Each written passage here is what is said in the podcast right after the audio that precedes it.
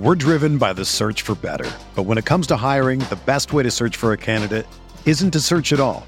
Don't search match with Indeed. Indeed is your matching and hiring platform with over 350 million global monthly visitors, according to Indeed data, and a matching engine that helps you find quality candidates fast. Ditch the busy work. Use Indeed for scheduling, screening, and messaging so you can connect with candidates faster. Leveraging over 140 million qualifications and preferences every day, Indeed's matching engine is constantly learning from your preferences, so the more you use Indeed, the better it gets. Join more than 3.5 million businesses worldwide that use Indeed to hire great talent fast. And listeners of this show will get a $75 sponsored job credit to get your jobs more visibility at Indeed.com slash BlueWire. Just go to Indeed.com slash BlueWire right now and support our show by saying that you heard about Indeed on this podcast. That's Indeed.com slash BlueWire. Terms and conditions apply. Need to hire? You need Indeed. This is the Gator Nation Football Podcast with your hosts, Alan Williams and James DiVirgilio. This place is an insane asylum in the swamp! Oh my! Now we know we're just a bunch of average stiffs. Welcome back to the Gator Nation Football Podcast. It has been two months and one day since we have last released an episode. We know it's been a long time. We've felt it. Alan, it's so great to be back in studio with you. It's just been too long, right? It has. I, I've been itching. People have been asking about it. We're on a rainy day in Gainesville. We're going to talk spring. Lovely spring showers. We're going to get you ready for the spring game. I hope this is enjoyable for you. We're glad to be back. I'm so humbled and, and honored. This is a message from the emergency stuffed crust warning system. Cheese!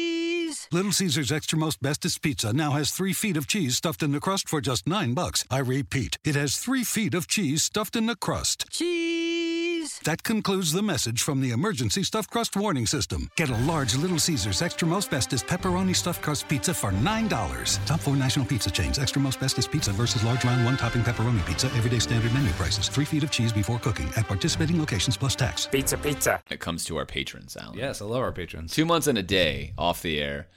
And really, let's let's be real. We're not even like giving you guys Twitter notices or Facebook posts. We're pretty much just the worst. It's like, hey, we're going to be back before the spring game, and just trust us, we'll be here. And here we are, by the way. We are here. But in the world we live in today, there's no like we're going to hold your hand and give you updates all the time. We're coming. Don't be afraid. We just trust that you want the content and we're going to bring it to you. And our patrons have been faithfully supporting us through this time, which is just phenomenal. I mean, seriously, it's really humbling. It's really cool. And we even got some new patrons while doing nothing Welcome, new podcast patrons. wise, which is is super incredible. So, Adrian Lopez, thank you for coming on board. Uh, it's awesome to have you. Barry Everett for upgrading your support level. Fantastic. You must have loved the no show. Maybe that's a signal to us that you want us not to do a show and you're Less upgrading your often, maybe, support. Barry. Barry, appreciate that. And then Colin uh, Crable. I hope that's right, Colin. That was not a confident way for me to say that. Uh, coming in with a, with a hot medium dono. Appreciate that as well. And still the undefeated king of the jungle, Alexander Leventhal. The king. It feels right to reference his name again. Not saying it on a weekly basis, Alan. I, I'm missing something by not saying it. So, Alexander Leventhal, congrats. Continue the domination. May your reign go on endlessly. Game of Thrones starts soon. I don't know if we're going to have Game of Thrones patron style on this podcast in the fall, but for now, enjoy your spot. The uh, you know winter is coming. I Long live the king. So it's spring. There's rites of spring, rites of passage. Every spring, the UF program, like many around the country, has a spring game. The culmination of spring practice where the team implements new things, introduces new players, tries to take steps from what they accomplished the previous year. And then kind of a, a show for the fans, if you're not familiar. They hold like a mock game, a spring game. Those can take on a lot of different varieties and a lot of different formats. So, as people who intensely observe this program, we're going to be watching. Uh, there's things that we want to see, but it's not like a regular game. You can't necessarily take the same things away. So, James, put help us put this into context. How how do you watch the spring game? What's a good way to look at it? If you're a super fan, the spring game means a lot to you, and you get really excited about it, and you come to the game, and you make way too much of whatever happens. That's the wrong way to. Watch it. It's easy to do that to make too many extrapolations over too small of a data set. So let's start with that. Do not assume you have witnessed something that is going to carry over into the fall because very rarely is that actually true uh, based upon, let's call it like a fan flashy performance. Right. There are, however, things you can pick up on that will be important, especially now that we have one full year of Dan Mullen under our belt. You would expect to see progress in certain positions, uh, things that are better than they were before. But mainly, what I look for when I watch a spring game, Alan, are some of the new players I want to see. What do they look like? How do they move? And then, of course, the quarterbacks. That's probably the thing you can take the most from. Not their numbers, not how many touchdowns they throw for, not how often we throw deep, but some of the the deeper mechanical issues you hope to see them improve upon. Have they improved upon their technical skills? Are they reading the field faster? Is the ball coming out quicker? Are they able to make a better pre-snap read? That stuff does show up in a spring game, uh, but again, huge, huge amounts of caution for individual player successes on spring day. The coaching staff is essentially just trying to see who can handle the the lights, if you will, the pressure of having an actual crowd there. That is important to them to see how a young guy responds to that. But really, outside of all that, they kind of already know based upon practice who's been consistently performing well. This is a live theater production that will give them a different dynamic to evaluate. This is a show. They're putting on a show. They're letting us in behind the curtain to see what they've been working on. So this is like, you know, if you have a kid and they're have like, you know, they've been taking dance class, this is the dance recital version of this. There's nothing really at stake, but they're going to put on a show for the fans and for themselves. Kind of a reward for the players and the fans, I think. Yeah, every year there's a spring game star, and sometimes that translates over. Uh, but I remember a few years ago, I think it was Latroy Pittman, who had a great spring game, and then we didn't hear from him the rest of the year or ever after that again. Um, that's kind of the tradition. There'll be some guy who pops and flashes, and maybe if it's a Kadarius Toney type person, oh yeah, this is a taste of what's to come. But don't get too high or too low. I think one thing you can watch is who is playing. Who are they putting out there? Who are they putting in prominent positions? Um, not necessarily their performance. Like you're going to see reported stat lines from the QBs or yardage from the wide receivers. Don't get too crazy on that. Like, oh, uh, Emory Jones went nine of eleven. Uh, Don't worry about that. Look, look at what he did. What did he look like? What kind of throws were they asking him to make? So st- be more qualitative than quantitative as you observe this, and then I would say enjoy it. Uh, it's supposed to be kind of a fun thing. People back in Gainesville. I'd say if you're in town, show up. I, I think that's good for a program. Uh, it's good for the players when the fans show up to this. So it's not like an obligation, but it's an opportunity to uh, enjoy some Gator football in the dead season of March and April. Okay, so we're going to first start off with some spring storylines. So, like I said, the coaching staff has been working to implement th- new things, new concepts, restructure old things, fix broken things. Um, so, I'm sure they there's some narratives they've been ta paying attention to. So, James and I have not been at spring practice every day, but if we were, what would be some of the things that we would look for? What would we be trying to pick up? There's some things we already kind of know, right? We know, I think, who our starters in the secondary, if everybody healthy is. We know that we have a good group of wide receivers. But there are some things that we're going to be paying closer attention to if we're observing. So, James, let's jump into those. Let's start with the offensive line. We lost four starters from the offensive line. This is going to be something we talk a lot about heading into the season, during the season. It's going to primarily dictate how good of an offense we are. Unfortunately, Alan, we do not have a host of five stars coming in. We have some highly rated guys, some guys slightly under the radar, and some guys who have some experience. So, with almost all of our starters being gone, the spring game is an interesting time to watch the offensive line because they split into two teams. Almost everybody on that depth chart is going to get considerable playing time, and it is a way to evaluate them. Specifically, you can evaluate, let's call them, them the more premier offensive line positions, left tackle and center. Those two are very, very important to a well functioning offensive line. You can get a nice idea of how somebody looks if you've never seen them before. You can't, again, put all your your stock onto what that looks like. But it is a chance for you to look at how well does the line move? Are they false starting? Are they able to get their assignments correct? Kind of things you would expect good coaches to be able to do with a new offensive line. Uh, that's probably the first place to start. Alan, I'm going to start with this one with you. Are you concerned about our offensive line heading into the season? And what, if you are concerned, would help to maybe alleviate some of those concerns from a spring game? So, concerned is an interesting word. I am deeply concerned in one sense that this is the biggest question mark on the team, like you said. If there's one variable that would move us up and down that we have no data for, this would be it. Now, there's a lot of question marks throughout the team, and like, what about this guy, and what happens if this happens? But this is a place where we know there has to be a lot of movement. So, like you said, we're replacing four starters, and even the guy who's staying, uh, our center from last year, Buchanan, wasn't a guy that was like, oh, well, this guy's going to be a star. He kind of came out of nowhere to take that job. People had kind of written him off. And I think he did decently well last year, but you're not like, this isn't the five star guy that we just slot in and we're like, okay, he's the one returner we feel good about. Uh, Brett Heggie is a guy who's, you know, been kind of a notable name along the line for a long time. Didn't play much last year because he was hurt. So you can kind of pencil him in as a probable starter, but the rest of it seems really up for grabs. Now, there's some guys who have elevated a little bit throughout spring practice.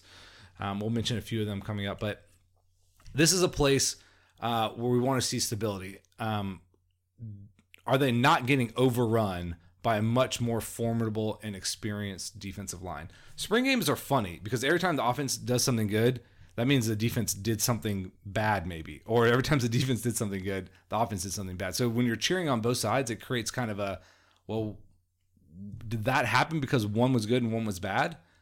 Or is it just you run a bunch of plays and those people are kind of equal and you'll even out 50 50? Um, I think you'll get a sense after watching the relative strengths of our offense and defense and the and the play of the offensive line. I think will tell you a lot um, throughout the year, but really in this spring game, how are we looking? If there are guys just living in the backfield on every play, that does not bode well for us. And I doubt we're going to have our you know, our firmly set offensive line that we're going to use in the fall in place on every snap, obviously. But if those guys are getting manhandled, that does not bode well. Are, are they holding their own? I think would probably be a good data point for this group. Anything else you would add on the offensive line? I was just thinking as you were talking about the offensive line that a lot of times previous coaches we've had especially McElwain, and I know this from firsthand accounts from the program, would limit certain position groups from doing certain things. There would be a narrative or a script for how the spring game wanted to go. We know from Dan Mullen's own words he does not do that. So you can put some more stock into what you mentioned. If the defense makes a good play or the offense makes a good play, you can count on the fact that it's actually fair competition, uh, which is one thing that I actually really appreciate. I used to go into spring games under previous regimes and think it doesn't matter what I see. I have no idea what they're it's doing. Fake, probably. Yeah, they're telling the defensive line, don't go hard. They're telling the defensive line on this play, don't stunt. Don't do this. Don't confuse the offensive line. Make it look this way, uh, which is not fair, obviously. And I, I, think from what we know now, it, it's a part show, yes, and also part meritocracy for the players.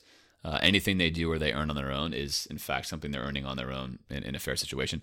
And that is a nice thing. So I will say, if you do see the offensive line performing poorly or performing well, it's highly likely they're doing that against an opposing side who's actually trying to prevent them from performing well, which brings a small measure of comfort. Speaking of a position group that sometimes gets extremely fluffed up in a in a game of this magnitude, Alan would be the quarterbacks. Yes. So let's talk about the QBs. They, this is usually the focal point, unless you have just a really established like four year starter and you're probably not looking at that starter. You're probably looking at his backups or something. Now we do have an entrenched starter in Felipe Franks, um, and we have some other guys on the roster, the Jones and Jones, Emory and Jalon. Uh, so we're going to talk about them in a minute. But Felipe is a guy who seems like he's got a stranglehold on this position. Now it it's not out of the question for him to lose it. he's not as entrenched as um, certain guys are around the country who are, who are stars of their programs. But hope, hopefully for Felipe Franks, from the coaching staff perspective, that he's going to take another step forward, hopefully a big step forward, and maybe get to another level. What would it look like in your mind for Franks to go to the next level? And what kind of evidence of that could we potentially see on Saturday? We've heard fantastic practice reports about how good Felipe Franks looks, which to me means nothing. If you're a longtime listener of this podcast, you know that I could care less about practice reports. And really, frankly, I don't care about practice. Games and practice are two entirely different things. I do not think that they're entirely indicative of what happens in a game. So, with that being said, spring game is somewhat of a game. Quarterbacks are not going to get hit, so it's not really a game, but something goes on. In Franks' case, though, it's actually a great case study. There are so many next level things that he doesn't do well that it would be immediately recognizable if he did them well. Uh, one thing we know would be, you know, touch passes on a deep ball, right? And we've heard in spring practice that that's actually been something he's been throwing very well. When he was asked about this, he, quote, made no changes to his deep ball approach or throws, but he's apparently hitting them.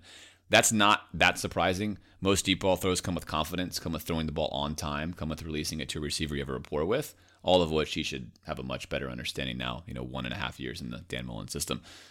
So, what do I want to see from Felipe Franks in this game? I want to see improved footwork. I want to see better pre snap reads. I want to see more committed throws to his second look. You rarely see him go to a second look. How often is he coming off the first look, going to the second look? Is he able to come off a right side read and move to the left side of the field? How quickly is he checking the ball down? Those are the sort of things you'd like to see him do faster and better.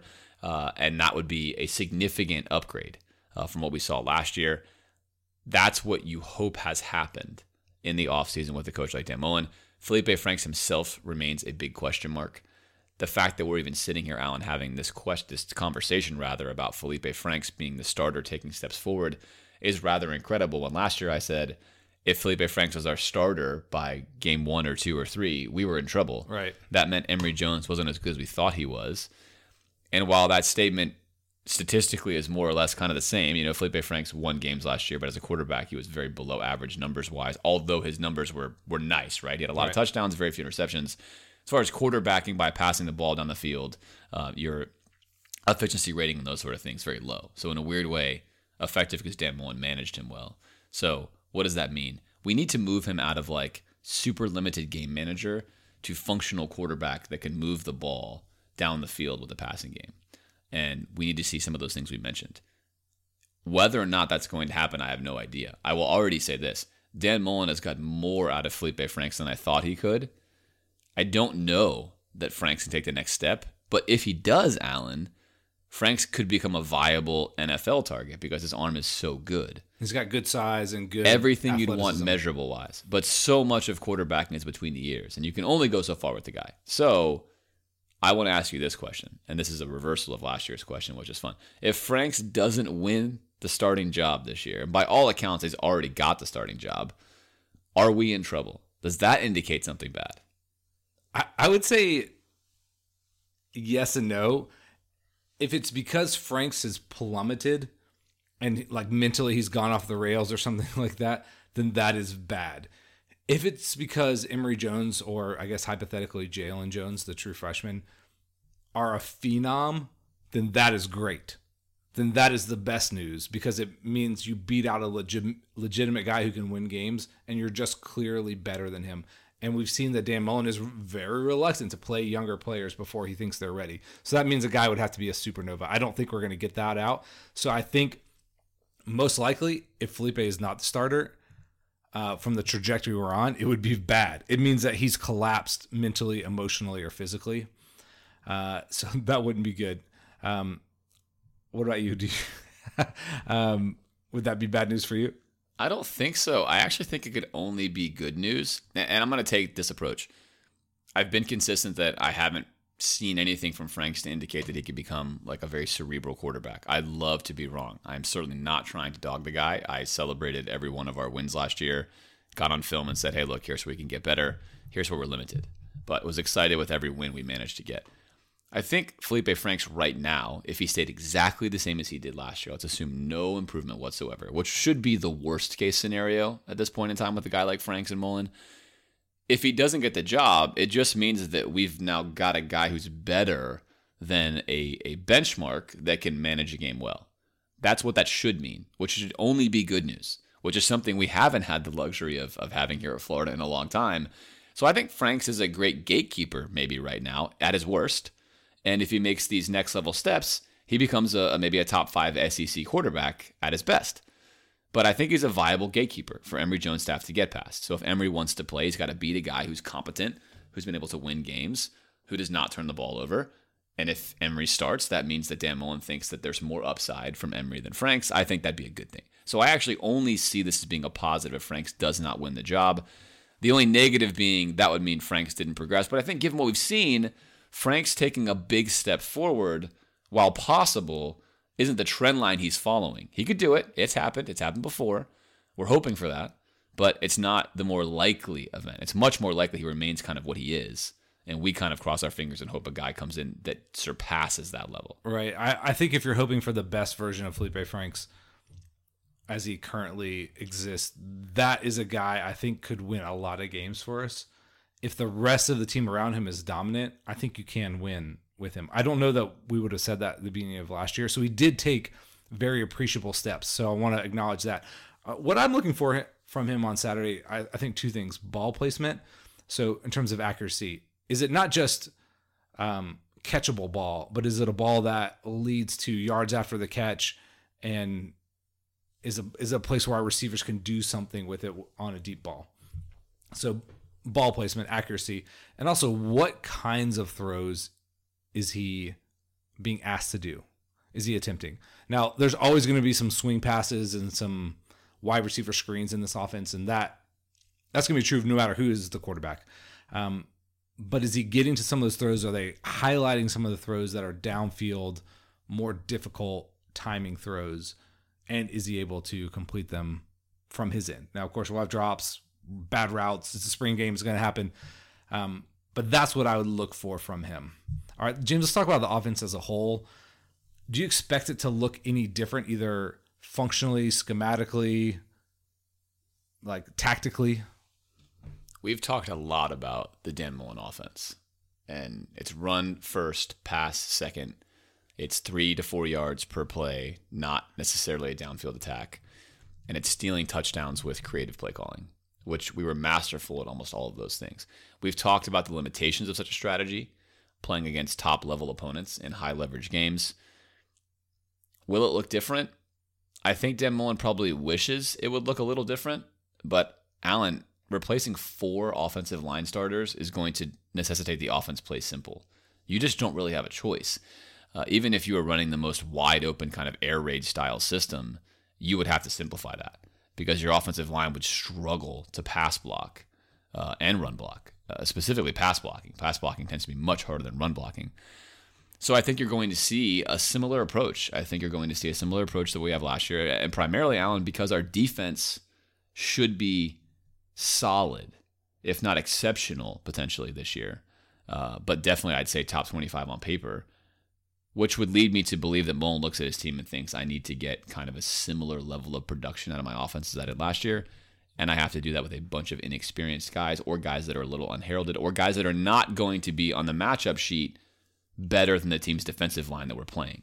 And that, by its very definition, necessitates a conservative approach that you're going to need to take. Therefore, I don't think I'm going to see an offense that's appreciably different looking this year versus last year. I agree. I mean, you might see some more pieces featured, some few wrinkles here and there.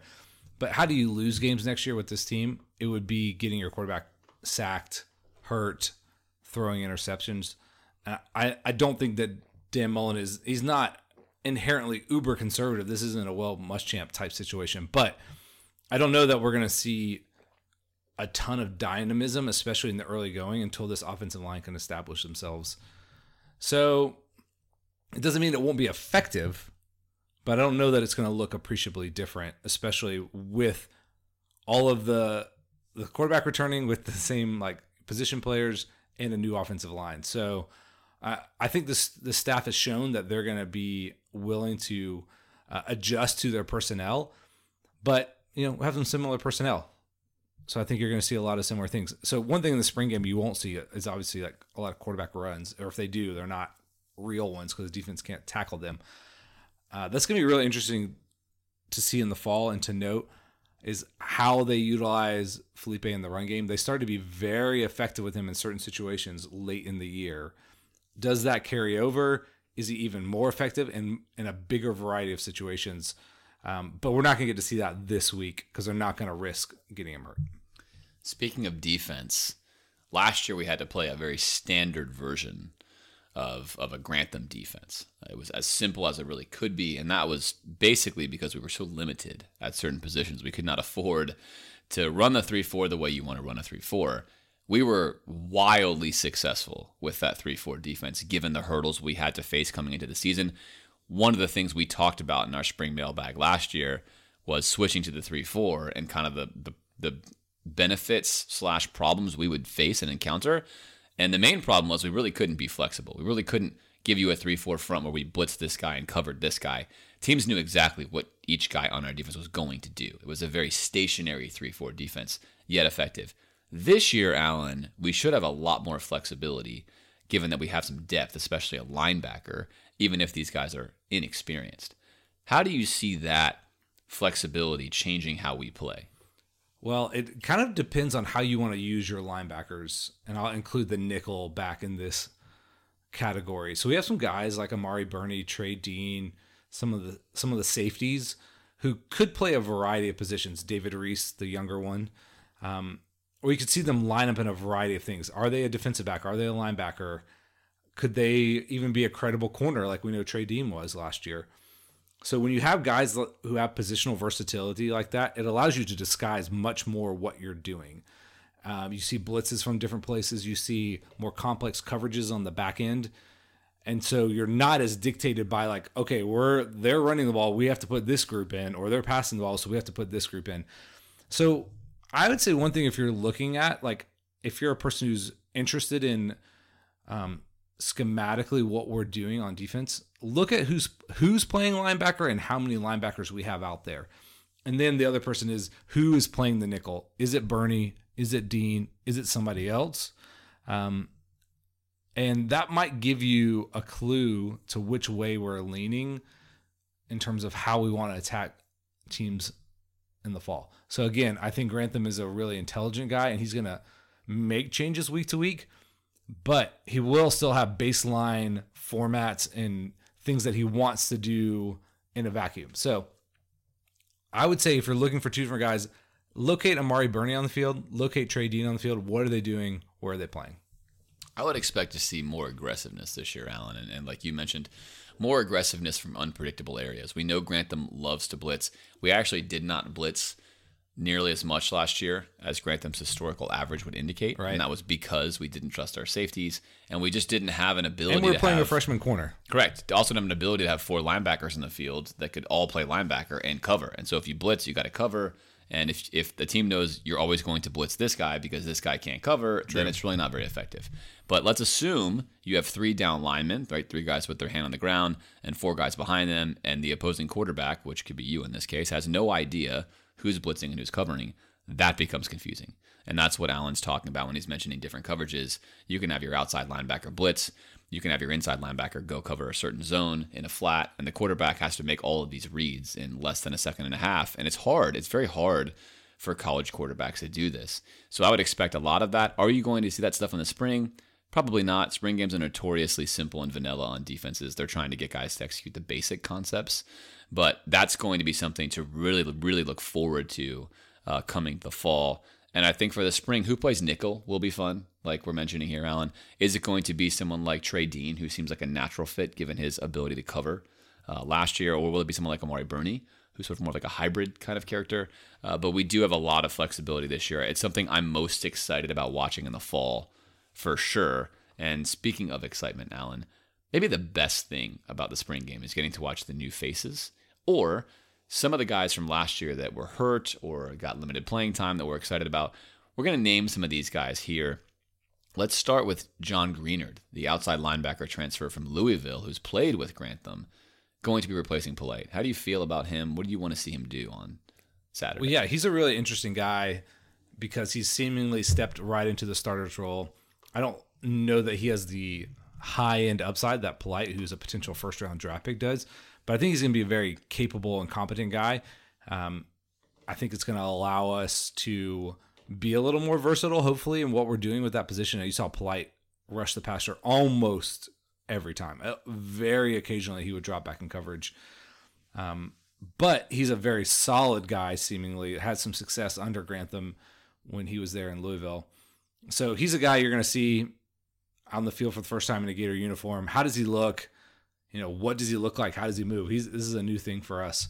Uh, so that would be a cool thing. Another guy I'm looking at, um, Chris Steele, freshman, basically our top recruit cornerback. He's been getting a lot of playing time with Marco Wilson. Uh, you know, still injured, not all the way back. And I don't know. I he's gonna be in the mix for playing time in the fall. Um, I don't know how much he'll play when those guys are healthy, but I'm sure we don't want to be in the situation where we were last year, where basically Henderson had to play literally every snap. If he ever came off the field, it was bad. You know, that's not good endurance wise for him to have to do that. So this is going to be an important piece for us if this guy can live up to his hype. And then the next two guys, Jalon Jones, the freshman, uh, true freshman QB, and Emory Jones, who you've heard about on this program. James, are are you excited to see them? What do you expect out of them? I'm excited to see Emory Jones because from what I've heard from the team itself is that Emory has a, a real potential to to beat out Franks at some point in time, which means that people think he's got a ceiling that could be high. Last year he was slow to make his reads, which is typical of a freshman. I want to see how he makes them this year. I think the the limited opportunities he got last year, Alan, he threw he threw some nice balls in games, which I'm going to count that more heavily than what you see in practice. The early word on Jalon Jones is that he's probably never going to play quarterback at Florida. Now, again, don't believe anything you hear coming out of spring practice because you never know. But that is the word. So for those of you that follow message boards or have been to a practice or love to kind of follow the gossip, And why is that? Because he's so raw. the thought is that he right, he's not really a natural passer. We in fact chronicled this on the program. We talked about this when we talked about our incoming classes that Jalon Jones on film is not a guy that you look at and think very accomplished passer. He very specifically is a guy that's a runner.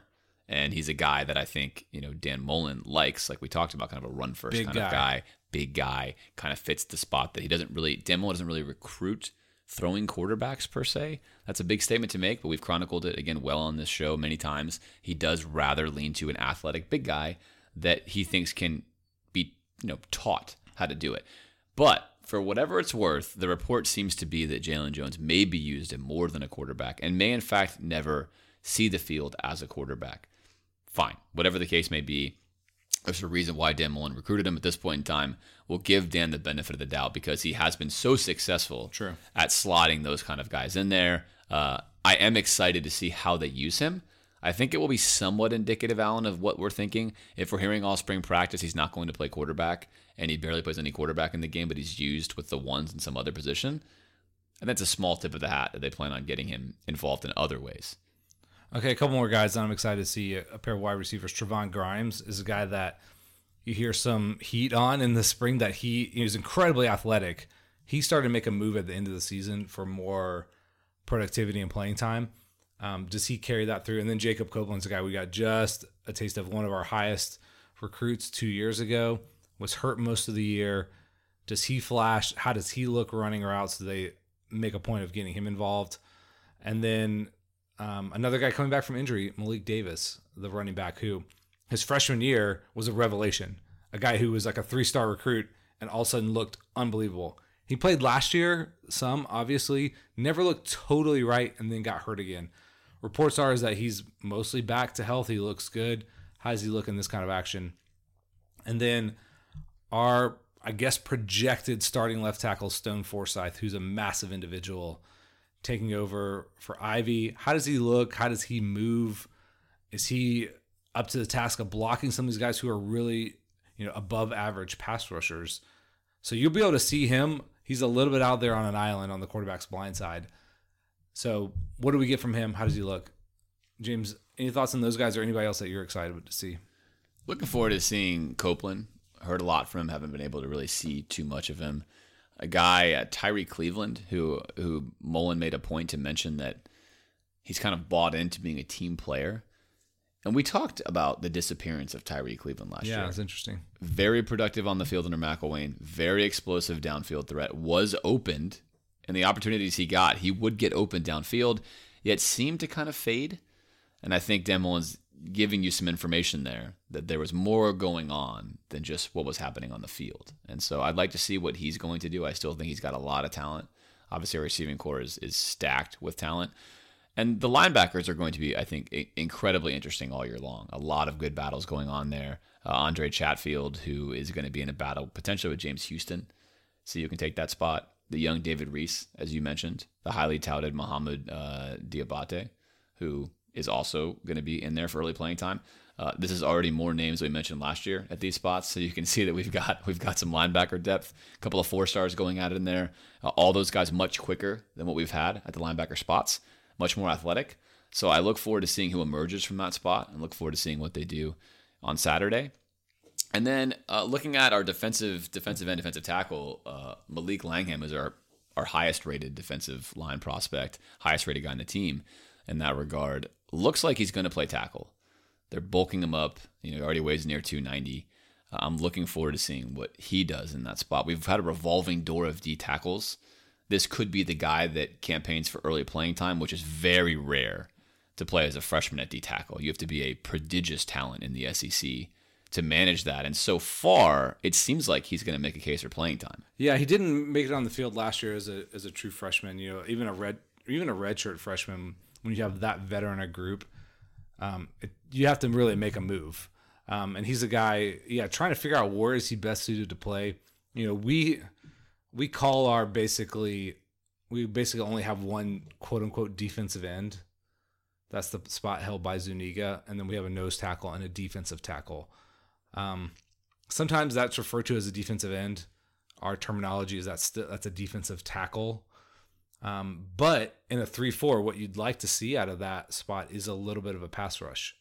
If that guy is really effective drop of rushing the passer, you can do a little more creative things behind that by having your outside linebacker, the you know the polite position, drop back into coverage, do different things on the field, rush from different positions. So if a guy like Langham emerges, it just creates more opportunities for you to confuse the offense with where the rush is coming from, and you because you have to commit more blockers to a guy who's kind of an interior lineman. Especially if we can stop the run. We struggled so much last year in our base three four to stop the run, to where we really didn't do it. We ran either a four three or a five two. We talked a lot about that, and I think they're hopeful uh, with especially all the weight he's put on that he can be a two gap three down lineman, so he can handle two offensive linemen and that's that's kind of the goal. That's what they're looking for. That's what they're projecting to see. So take a look at that on the spring game. And then lastly, two other guys: Jaydon Hill, another highly rated corner behind Chris Steele. Of course, Chris Steele's getting all the pub, but Jaydon Hill having himself a fine spring as well. And then uh, Will Harrod, he's, he's our highest rated prospect.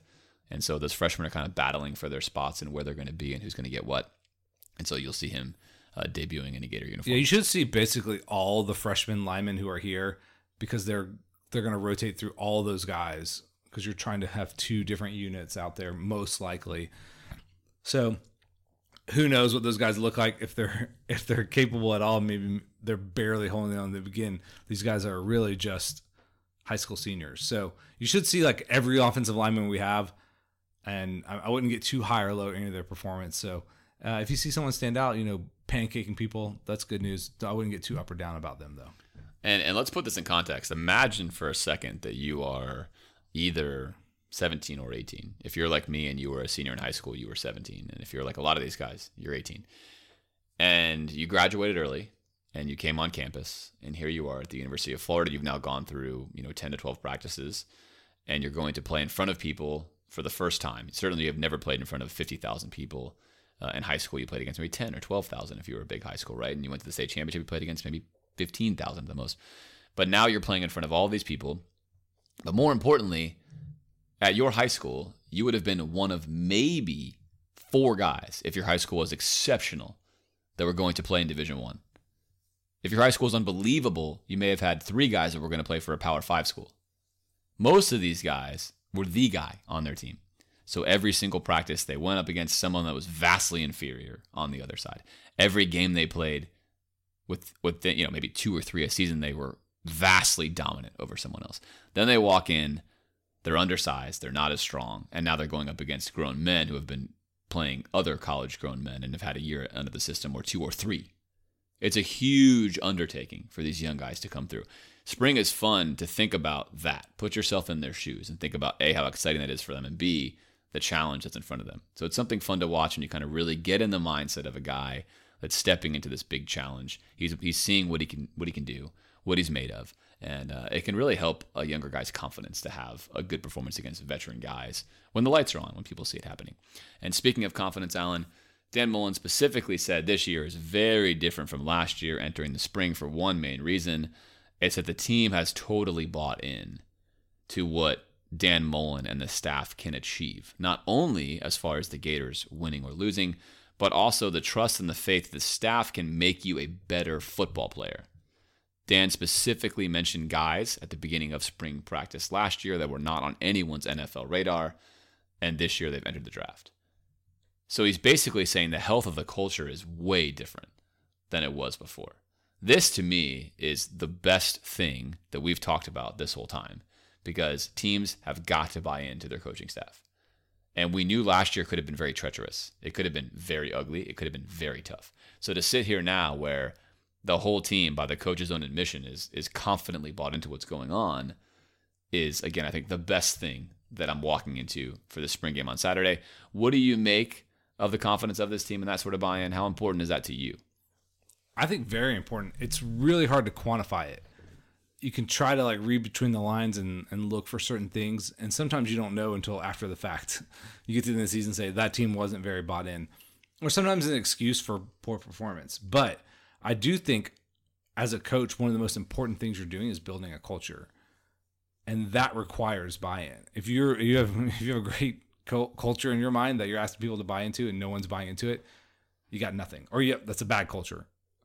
Um, and so I'm sure there's a lot of things that the coaching staff wanted to do last year that couldn't get to because you have to do the base level install of what are our expectations, even what are our formations, what is our lingo. So they don't have to worry about that this year for most of the team. That you already have enough people who understand it, they can bring those other people along. And then even from a conditioning level, something that's been talked about that the baseline condition and strength was at a very low level uh, with McElwain. So these guys are already showing up in the spring in much better shape. So their baseline from where they're starting out is so much higher that they're able to make even more gains. So you're not starting from scratch with them essentially with the strength and conditioning program. So I'm sure the coaching staff is really pleased um, with you know what things they're able to talk about and what things they don't have to cover with this group. Um, now that always ebbs and flows, but if the team is bought in, that allows you to do a lot more like next level stuff with them than if you're just convincing them that hey this baseline stuff is going to work all right let's talk about spring game itself a few i can get your opinion on a few of these things uh, maybe my favorite thing of the McElwain era was that he moved this game to Friday night. I loved it. It felt like an event. wasn't scalding hot. Can show up at the stadium. Lights are on. Thought it was a really cool thing. Uh, Dan Mullen's moved it back to Saturday, specifically Saturday at one o'clock. Uh, I've been to a lot of Florida spring games where you come away toasted and exhausted because of how hot it is. What's your opinion? Do you like it on a Saturday? To kind of you know, it's like a Saturday in the fall and get the fans there. Maybe more people can show up, or would you prefer it on a Friday night? I think both. I prefer it because I live in Gainesville on a Friday night because it's easy for me. It's not as hot, like you mentioned. It's it's it's you know the sun sets. It's it's it's it's great. You go to dinner afterwards or before it's it's a good event. The weather's nice. The setup's nice. Saturday at one just reminds me of all the spring games where, like you said, you're just melting out there. But if I imagine myself to be living in Orlando or Jacksonville or Tampa or Tallahassee or somewhere else and I've got a family and I want to go see the game, Friday night is not happening. It's just not happening. So if you think about the spring game being an opportunity for the casual fan that may never come to a game in the fall because of financial limitations or other things, this does give them that opportunity. And I think, therefore, the mission matches up better with a Saturday performance than a Friday night one, even if I personally prefer Friday night because I live here. I, I therefore, if I was Dan Mullen, I think I would I would do a Saturday game as well. Never forget you are a man of the people. All right, so some of the other stuff that Dan Mullen brought to the spring game last year was a few, I don't know, kind of rah rah moments or a few, I don't call them tricks, but unexpected things where let's throw the ball to Travis McGriff running off the sideline. Let's, you know, I think they were supposed to throw it to Doug Johnson maybe and have him throw a pass. You know, stuff that I guess technically ended up in the stat line, but um, kind of those goofy moments that where it feels more like, hey, we're having fun out here. Do you like that kind of stuff? It doesn't matter to me, but that's not the kind of fan that I am. But I think there's lots of fans that love to see their former Gator heroes doing stuff. And again, this is a showcase for the program. So therefore, it's well intentioned. I think it probably hits the mark for people that love that kind of stuff. For me, I don't really care. I don't need to see anyone out there doing anything. I don't need to see Danny Wuerffel out throwing a pass to someone that's fake. Now, maybe if maybe if you have Danny Wuerffel throwing a real pass under real conditions to somebody, that's pretty exciting. But if it's going to be snap the ball and let Danny throw to a wide open receiver who runs off the sideline, I mean, I don't know. It doesn't move the needle. Come on, Danny, get in there. Come Uh, on, come on. Yeah, I, I don't care one way or the other. It's kind of fun if you're wanting to set a fun tone and atmosphere and kind of bring up people's like emotions and feelings and hype. If that's the goal, go for it. Um, I you know we're people who are analyzing this thing, so we're like, let's see some actual stuff on the field that we can talk about. But that's not the whole purpose of the spring game, uh, and I get that. And you're right about the the Saturday thing. Um, me personally, I loved it on Friday night, but I know that's not the best for everybody. So this isn't. There's no one way to do this. People do these spring games differently around the country. Uh, personally, I don't care if they do the rah rah stuff, but I'm not annoyed by it either. No, and maybe I will say that they're not hitting the right rah rah stuff for me because one of my favorite Gator sports moment of all time is a rah rah thing that happened. Midnight Madness, Billy Donovan came out of a coffin. I was there. It was epic. It was it was a top five Gator sporting moment for me. I was a student. It was legendary. I loved every second of it, and there was absolutely no purpose for that. It was pure theatrics. The lights were down. It was amazing. I loved it. So maybe I'm saying I don't care about the kind of rah rah antics they're imploring. But if you give me something like that, it'll become a moment I love. So I think it's in the right hemisphere. Doing go. that stuff can be amazing or it can be cheesy, but it's certainly not going to be anything you look at and think, wow, that ruined it for me. What, Alan, is Dan Mullen's largest accomplishment thus far? He's accomplished a lot. Give me his largest or most impressive accomplishment. There's a couple things I'm considering here. His work with Feleipe Franks. Um, we're going to talk about recruiting in a second, but I think it's as he would say, and returning the Gator standard. And maybe I'm just drinking the Kool Aid on this and buying into the propaganda that he's putting out there, but does seem like he's brought stability and coherency to what we're doing as a football program. That it doesn't feel like things are always about to go off the rails, or if we have a couple of bad games, this coach might get fired. Seems like he's a professional guy who knows what he's doing. Players are going to get better. We're going to win games. I doubt we ever bottom out and have a four win season. So, again, we've always questioned a little bit can Dan Mullen reach the heights of college football that Gator fans have experienced before under Spurrier and Urban Meyer? Still to be answered. But I do think he's returned us to a level of national prominence that we had slipped below, like the acceptable minimum value of what we want to be as a program. Now, again, that, we're, Gator fans are never going to be satisfied with the acceptable minimum, but we had dropped below the acceptable minimum, and I don't think that's going to happen again under Dan Mullen. I think his largest or best accomplishment was his game plan to win games last year with a tremendously flawed team. That was that was a savant level of coaching, knowing you had to steal plays at certain times, game planning those various plays so they were not the same week to week, and then getting Feleipe Franks not to turn the ball over. All of those things had to happen for us to win 10 games, and we did them. And you saw the team progress, which is what you mentioned. That's what brings stability. Progression brings stability. Evidence of progression brings stability. All of those things worked hand in hand. But I thought he really did a nice job uh, with assessing what he had, using his resources effectively, and then allowing us to compete and win football games. Job well done. I mean, it's just a job well done. Now he set the table uh, for him to be able, without excuse, to see if he can get us to the next level. And I think that's what you want to do. And so, therefore, Alan, putting that a little bow on that, within one year, he's already hit that sort of, hey, I'm a you know low ceiling, high floor guy. I've already gone further than you thought. I've already put the program on stable footing, And now the question to ask is not, will I get us to stability, but will I get us to championship level? And to do that all in one year is, is fantastic. It's remarkable. And that is his biggest accomplishment from my point. Recruiting. This time last year, we talked a lot about Dan Mullen's weakness is recruiting. Is he going to recruit well enough for us to get to this level? What is going to happen?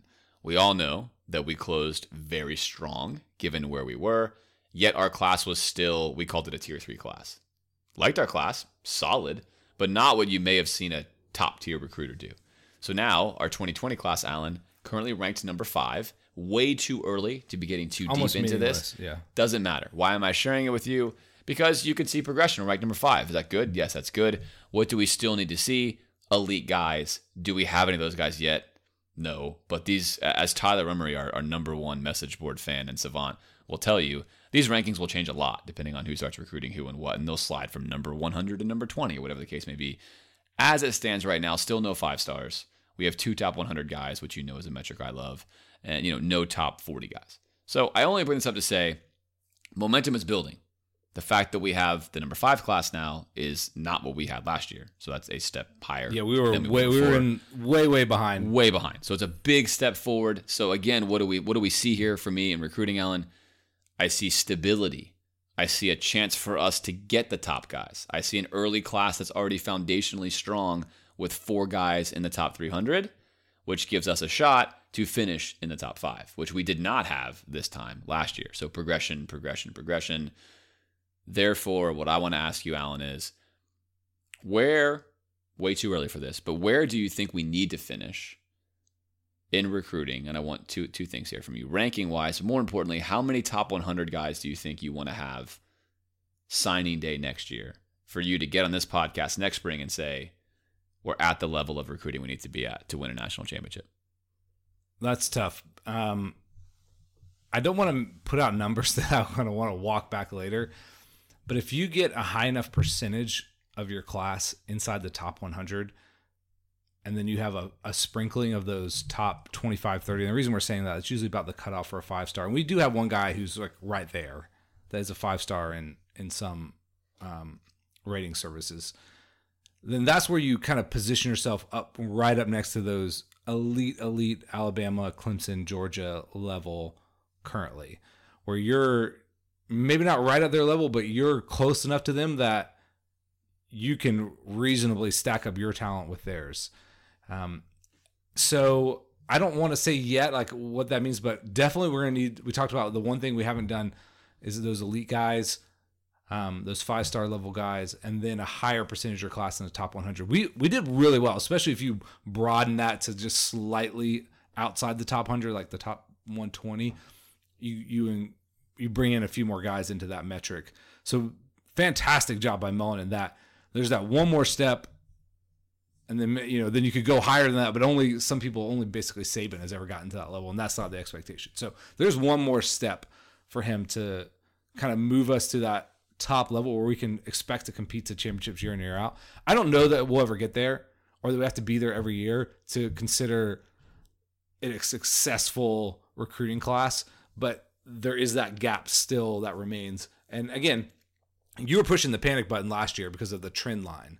Not to say it was definitely going to have to happen that way, but the trend line this year is there's no panic at all. Like it the every possibility is there. It hasn't again hasn't done it yet, but he hasn't not done it. So uh, we're not trending away. We're trending in the right direction, which I think is another encouraging sign. Yeah, that's the perfect way to look at it. You know, you press the panic button when the historical data tells you we're in a spot where most programs struggle, and you press the excitement button when you say we're in a spot where most programs excel.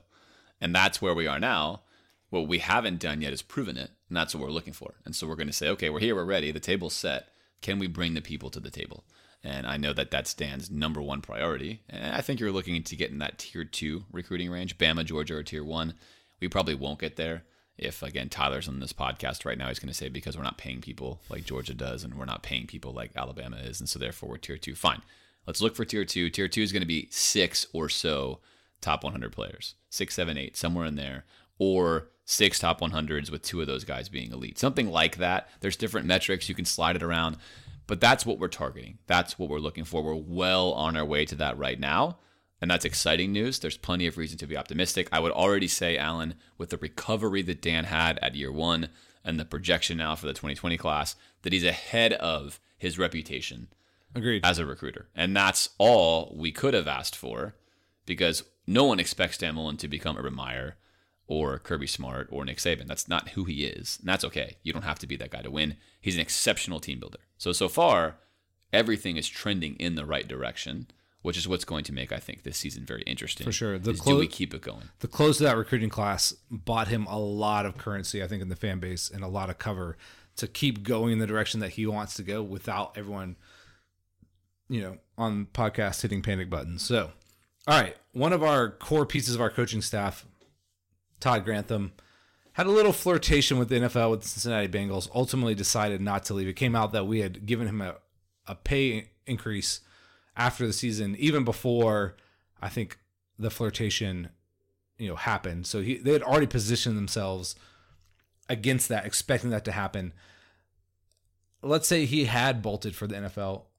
How bad would that have been for us? Do you think that major loss, a loss that we could have dealt with, or yeah, whatever? Definitely major loss at the stage of the program right now. We could have dealt with it as well. So it probably falls in between those two things. Florida's defense has been good for a long time because the players are good. The scheme itself on defense does matter. Grantham has shown to be very adept at that. That's kind of the details. And therefore, it's a major loss because you're not going to replace what he's done. His track record speaks for itself. There are just not a lot of guys like him. So you will not replace that. Maybe you get 5% less than that, which may translate to one game.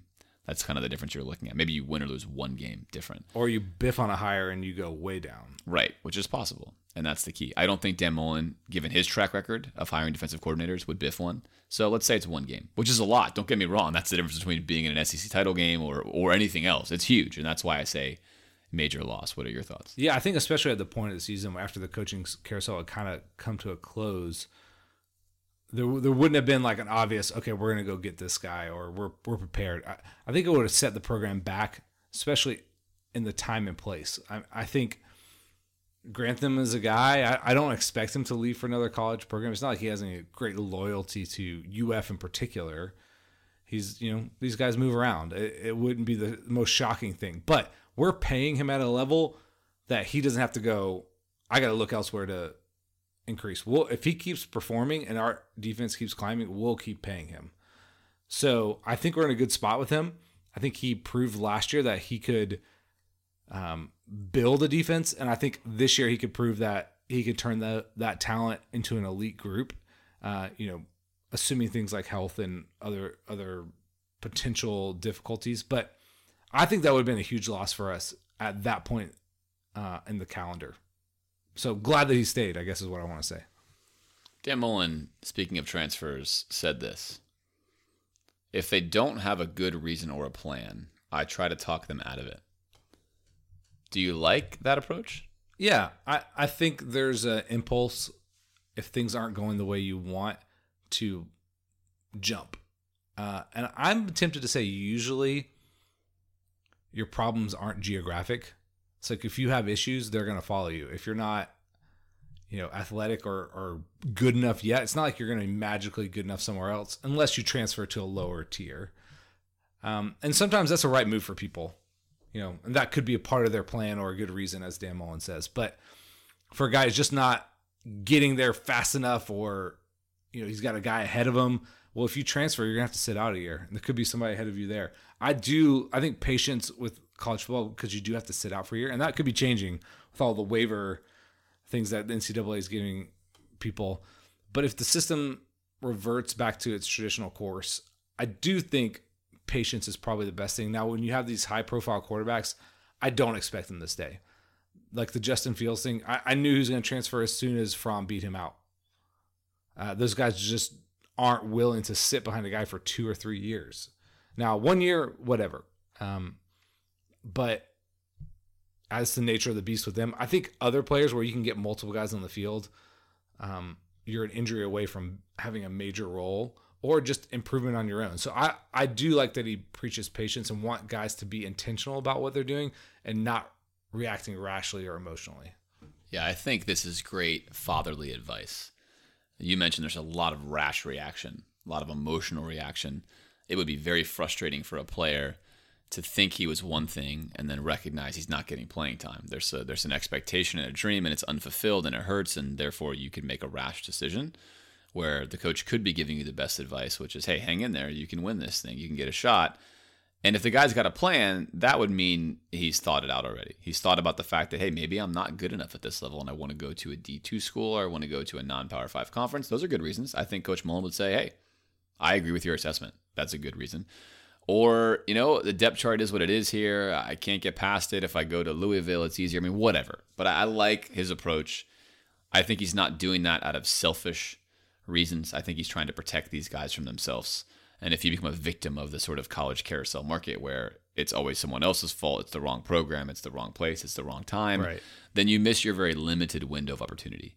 And so I like the approach, and I think it's uh, I think it's good that Dan Mullen from time to time peels back the curtain, and we get to see kind of how he handles some of these internal things. I think it shows a lot about some of the wisdom or some of the stature that he has when it comes to dealing with the program. No coach is perfect here, right? Uh, but I, I like his general policies. Agreed. And there are there are good reasons to transfer, especially like say you're a player who fits in a certain scheme. All this has a lot to do with quarterbacks. Like, you know, you're a drop back passer and your coach gets fired and a, a guy comes in running the triple option.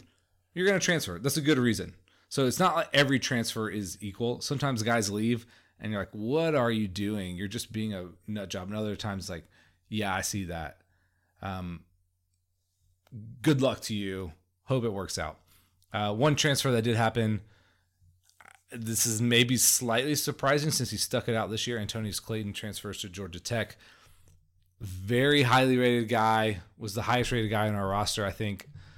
Um, five star ish type player. Never really saw the field. How do you feel about hearing that news? I feel fine with it. I think he was in the program long enough. He's a, he's a junior now. Yeah. Uh, to know that if he hadn't gotten on the field yet, and I'm sure in the offseason they sat down with him and probably had a very frank conversation, which led to this transfer. It was probably unlikely that he was going to win a job here. And getting a fresh start does make sense. He did stick it out. He, he was here. He put his time in. He invested his time. I don't know what happened or how it went down. But I think that's the right time to transfer is you do want to try to make the most and maybe a change of scenery will help him at this point in time. Now, Alan, what I want to ask you is is this an example where we shouldn't care about recruiting rankings because clearly this guy was an elite player and he never did anything for us. So therefore, does it really matter if we're getting top guys or is that an overrated stat? Well, I would say it does matter because some of those guys are not going to work out. So you don't want one Antonius Clayton, you want like four of them. Odds are someone's going to get hurt, someone's going to not work out either mentally, emotionally, or maybe it, these are all projections. You could have a wrong projection. So if you pin your hopes on one guy, now quarterback is maybe the one place where you know you feel it more if you miss on a guy because you can only take usually one of those per class, but you want to have a lot of high level defensive linemen. And again, you can take projects and you can take a guy like a Taven Bryan who you're like, this is a three star guy. I could see a path where he gets to be a first round pick. And that happens. That's good. You want to take some flyers on those guys where your evaluation of them is so much better. Or you see, this is a lottery ticket. This is 50 50. He could bust, could be great. But when you pin your hopes, you only have a couple of those guys and then they don't work out. It's hurts you way more uh, than if you had had guys you know, a lot of those guys. And you know what? Credit to this coaching staff. They got some guys who are three star guys like Polite who are going to be first round picks. So you want those guys too. Um, but I would say this kind of almost reinforces the fact that you need more of these guys to get there because some of them aren't going to work out. Okay. Uh, something that came up in the news, a lot, a lot of discussion around Scott Stricklin and his schedule philosophy. Now, football schedules are created so far in advance, so it's not like you can if you're a new AD, you can't come in and change things immediately. Um, but kind of a discussion on home and home series with Power Five conferences. So you see Georgia playing things like like this with Notre Dame. They schedule something with Florida State, I believe. James, what is your overall opinion on this? Do you think that would be good for us? Like, would you like to see us start to schedule home and homes with Power Five conference teams, even if that means one less home game? I would love it. I would love it. I want this. I'm for this. Please do it, Scott Stricklin. We know you listen to this podcast. Therefore, What up, Scott? Please Just do kidding. it. Why do I like this, Alan? With every passing year, I care more and more about quality competitive games that are fun to watch than I do winning a national title. Winning a national title would be fun because it means I get quality, compelling games to watch. So those those interests are aligned. But it's very hard to win a national title. So if I can guarantee that I get an extra compelling, interesting game to watch, I'm going to do it. Because again, I don't get a ring, I don't get extra life satisfaction if the Gators win. I just get more entertaining games. Nothing hurts me more as a fan than to look at the schedule and go, these four games are worthless trash. I don't want to watch them. It's just it's just not fun. You watch it because you're a Gator fan and we're going to analyze it for the podcast, but it's not fun to watch 62 nothing victories. Like really it's just not. You need them in the beginning of the season, but after that, Alan, I would love to watch games like that. I would love to have you and I get on a plane and go to a road game at Oklahoma, Florida, Oklahoma. Let's go. I want to go there. I want to see the campus. I want to experience their pregame rituals. That's awesome to me. That's well worth not winning a national title to me as a fan. So I'm all about it. I hope we do more of this. I don't care if it makes our schedule harder. I would rather have the entertainment. A hundred percent agree. I, it's so rare that you're going to be able to win a national title anyway. I think some of the trend of college, you know, football playoffs or bust, I don't think it's totally healthy for the sport. So I'd like if this, the regular season becomes as interesting as possible. Now we already do play a major conference power every year in Florida State, and we also play in the most difficult conference, the SEC. So I can see from a, a Dan Mullen perspective that you're just making my job harder and you're not really rewarding me probably if i lose that game i'm still held accountable so i think from a coaching perspective and a how long do i want to keep my job i don't know that you get that big a boost for beating somebody like oklahoma versus not making sec titles and playoffs so i see the balance there i would love to play usc and by that i mean southern cal I would love to, like you said, Oklahoma, Texas. That sounds super fun. And the home and home is great. I mean, we lose a game against the Cupcake. Like I said, I don't care. Now, again, there's a point where you probably stack your schedule so much that you have basically limited yourself. You're never going to compete for a playoff because the odds of you winning those games are so low. And, you know, overall, the playoff committee has still said we value wins as much as anything. But give me that's you know we're doing this year with Miami. It's a it's a neutral site, so if it's not really about home games, if it's not just strictly about revenue, you know, I think one less home game we could probably make up for it. You know, there's I think people are more excited to come to games, create a little bit of scarcity in there. One less home game. I don't think you're going to lose that much um, overall. Hopefully, the bottom line but I would love it. Like you said, it'd be so fascinating if we had a USC on the schedule, that we had a Notre Dame on the schedule. Bring it on. Hopefully that will happen. And great point, Alan, about the coaching perspective. If I'm Dan Mullen, I want the easiest schedule ever that gets me into a playoff year in and year out for my entire career. I could care less about how entertained you as a fan are with my competitive games. So there is a duality there. And what's fun about this question is now we can play the role of athletic director, which we won't discuss because in your own head you can connect the dots. But the athletic director balances both of those things, both of those things, and that's what makes it interesting to be an athletic director. Is you are serving two interests there, not just one. The coach says, "Hey, don't do it to me." The booster's like, "Yeah, do it. I want to go. It's awesome." And you try to, I think, strike these games like you see with Miami. Florida tends to do it every four to five years. And so you kind of, okay, coach, deal with one every four or five year cycle. Fine. Uh, but with that being said, I think the Alabama the sport is moving towards that model, though. Yeah, Alabama and Georgia basically do it every single year. Say what you want about Bama, they will play anybody in that opening game. Well, it is a neutral site away. game, though. Sure, but they don't shy away. No, you don't see don't. us doing that. We're very protective. So Well- now, you know, Miami, I'm some Michigan. we're opening, you know, Michigan. This is recent though. And so I like the move. And and home and home even better. Do I want to go to the big house? Absolutely. Do I want to go to the horseshoe? Absolutely. Now, if I'm a coach, I want to go there. No, I'm super mad at Scott Stricklin. What are you doing to me? Why are you making me play on the road at one of these places? But different interests. So for me, I'll keep rooting for it and say, fine, if we don't win national titles for Dan Mullen, I get it. All right, let's finish the show. It's March Madness, now April. National championship game is tonight. By the time most of you listen to this, it will either be during or after the national title game. I want to talk a little bit about the Gators. So, by the way, if you don't care about Gator basketball at all and you're a football fan, you can sign off. See you next time. Thanks so much for your patronage and your listenership. Check us out in all the usual places. Leave us feedback or a message. If you want to ride on, probably five to 10 minutes max of basketball talk will ensue, and then we'll be done. So, Alan, do you consider this past season for the Gators, a win against Nevada in the tournament, a success? Looking at it in totality, looking back and saying, is this or was this a success? Absolutely, unequivocally.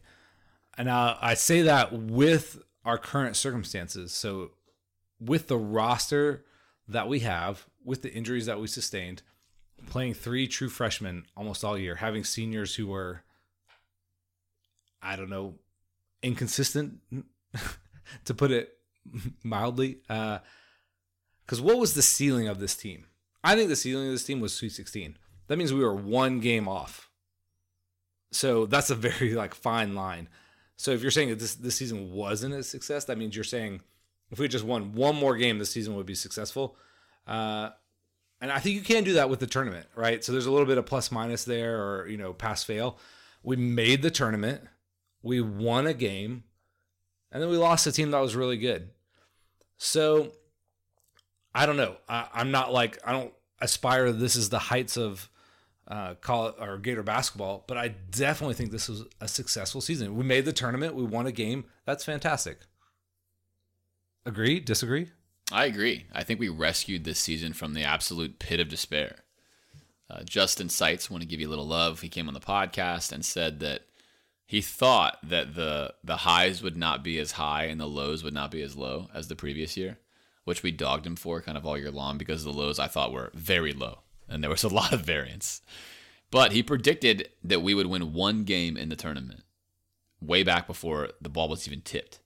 So he nailed it. Congratulations. I thought it was like that was low, right? And and yeah. we and we thought at that point in time that Sweet 16 was the absolute max, like you mentioned. Yeah. So looking at how the season went, looking at how the team looked, looking at the bracket draw that we got, I think you have to be pleased with what went down. I think a lot of questions remain, and and here's what I think maybe is the most important thing, Alan. I have so many questions about Mike White's offensive coaching ability, about how certain things went during the season, about certain motivational ploys. I have a lot of questions. But I feel like next season is a rare gift in the world of fandom where the season is going to almost entirely answer every Mike White question you would have. Like we're going to know at the end of next season, barring like an incredible rash of injuries, whether or not Mike White can really coach at this level because we're going to have one of the most talented teams we've ever assembled at this school. We're going to have enough returning guys to institute the culture. And we're going to get to see whether this year was, like you mentioned, a very flawed roster being managed by a coach who is doing what he could, running a style that's outside of what he wants to run, kind of way outside his own scope. To this upcoming team, a team that has everything you would want if you're Mike White, will this be a huge turnaround? If it is, then it's going to be you know sky's limit for Mike White. We're all excited. If it's not, then you press the panic button. But it's it's a it's a rare gift. All the questions I have, I don't have to ask them right now because I know they're going to be answered. And that's really nice. We never got that with McElwain in football. We didn't get it with Muschamp in football. We're going to get it in basketball with Mike White. I love it. I'm stoked about next year. And, and I feel great knowing this time next year, I'm going to know right. what I think about Mike White as a basketball coach. And I don't have to worry about the lingering questions from this season. But without a doubt, if you're a Florida basketball fan who said this season was not successful, I'm not sure what you were hoping for, realistically you know, the Vegas odds are right in line with what we did performance wise preseason to postseason. If you look at what was going on in the middle of the season, we were an absolute train wreck, a disaster. What do we say on this podcast, Alan? Good coaches are marked by progression throughout the season. There's no doubt this team was much better at the end than they were in the middle and the beginning. That's right. solid.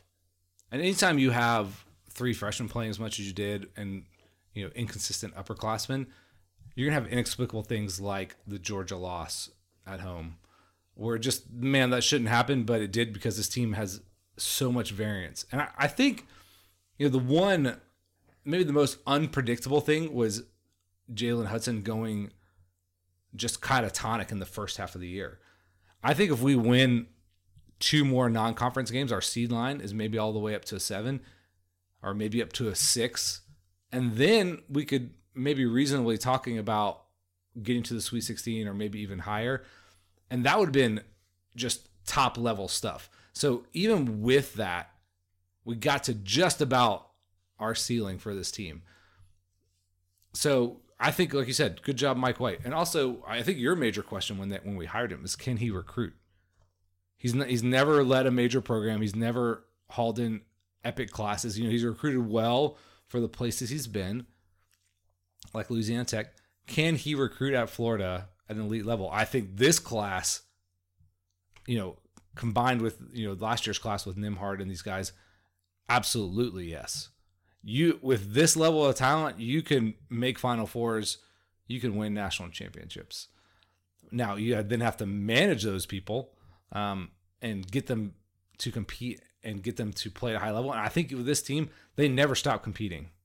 They played hard defensively.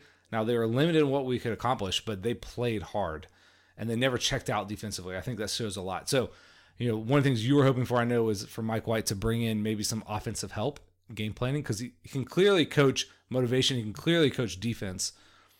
Can we be varied enough offensively and diverse enough offensively to take advantage of our talent?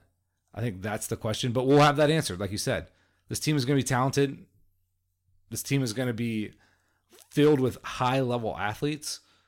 There shouldn't be anything holding them back. Like you said, outside of a rash of crazy injuries or things, weird things happening, we'll have a lot more to answer. I think this season is going to be exciting. I'm really looking forward to seeing these guys get on the court together. It should be a really fun, dynamic team. Again, not like, you know, the Joakim Noah 04s where they rolled into town that second year after they won the championship and was like, okay, we're expecting greatness. We know exactly what these guys are capable of. We don't know, but that's kind of the fun that they could do it. And I'm really excited to see if they do. This is incredibly fun. It's like you've built an experimental car and and you're taking it for its first drive and and you have all the hope in the world this thing is going to be, you know, a Ferrari when you're done with it. But you don't know. It could just as well be in the in the junk heap. And I think you made a couple of interesting points that I want to finish up my basketball thoughts with, Alan. One, Mike White's MO coming in was that they scored a ton of points. He was an offensive guy. Two, he had no proven recruiting ability. So now what do we see several years into the Mike White experiment? We have no idea if he actually can coach offense because we've been very limited. Apparently, he's amazing at coaching defense, which was not at all a thing that he did or ran or had. And he's turning into the best recruiter we've ever had at the University of Florida, blowing Billy Donovan out of the water with the top level talent he's pulling in. So it's it's weird. It's almost like everything's on its head, which is why next year is such a gift because every single question will get answered. And I really can't think of too many times that's a thing you get as a fan. Right. And I'm so excited about that season for that reason. It's the culmination of everything I like. It's watching players I'm excited about. It's watching strategy and it's watching a coach and it's getting to get answers, definitive answers, minus, like we said, a million injuries, that we are going to know what he's made of. And I'm certainly hopeful that this is a scenario where he's a great recruiter He's maybe an average offensive coach, a great motivational guy, a great culture guy, and that leads to wins in basketball. You can win that way. Coupling that with an offensive assistant coaching hire, much like Billy did with a defensive coaching hire with Larry Shyatt, maybe that's the magic formula. I don't know, but if you're a basketball fan and you're a Florida fan, you should be in for a huge treat next season. Really intriguing. Really, really intriguing. And I think this football season is going to be really interesting as well. Uh, a lot of pieces in place for this team to be very successful. Hopefully, we take one more step with this spring game. We get a little more info, a little sneak peek at what these guys could do in the fall. Thanks for listening this week. We'll be back next week after the spring game, spring game to break down what we could conceivably learn from it, what stood out, what questions do we still have. So thanks for listening. We'll see you guys next week.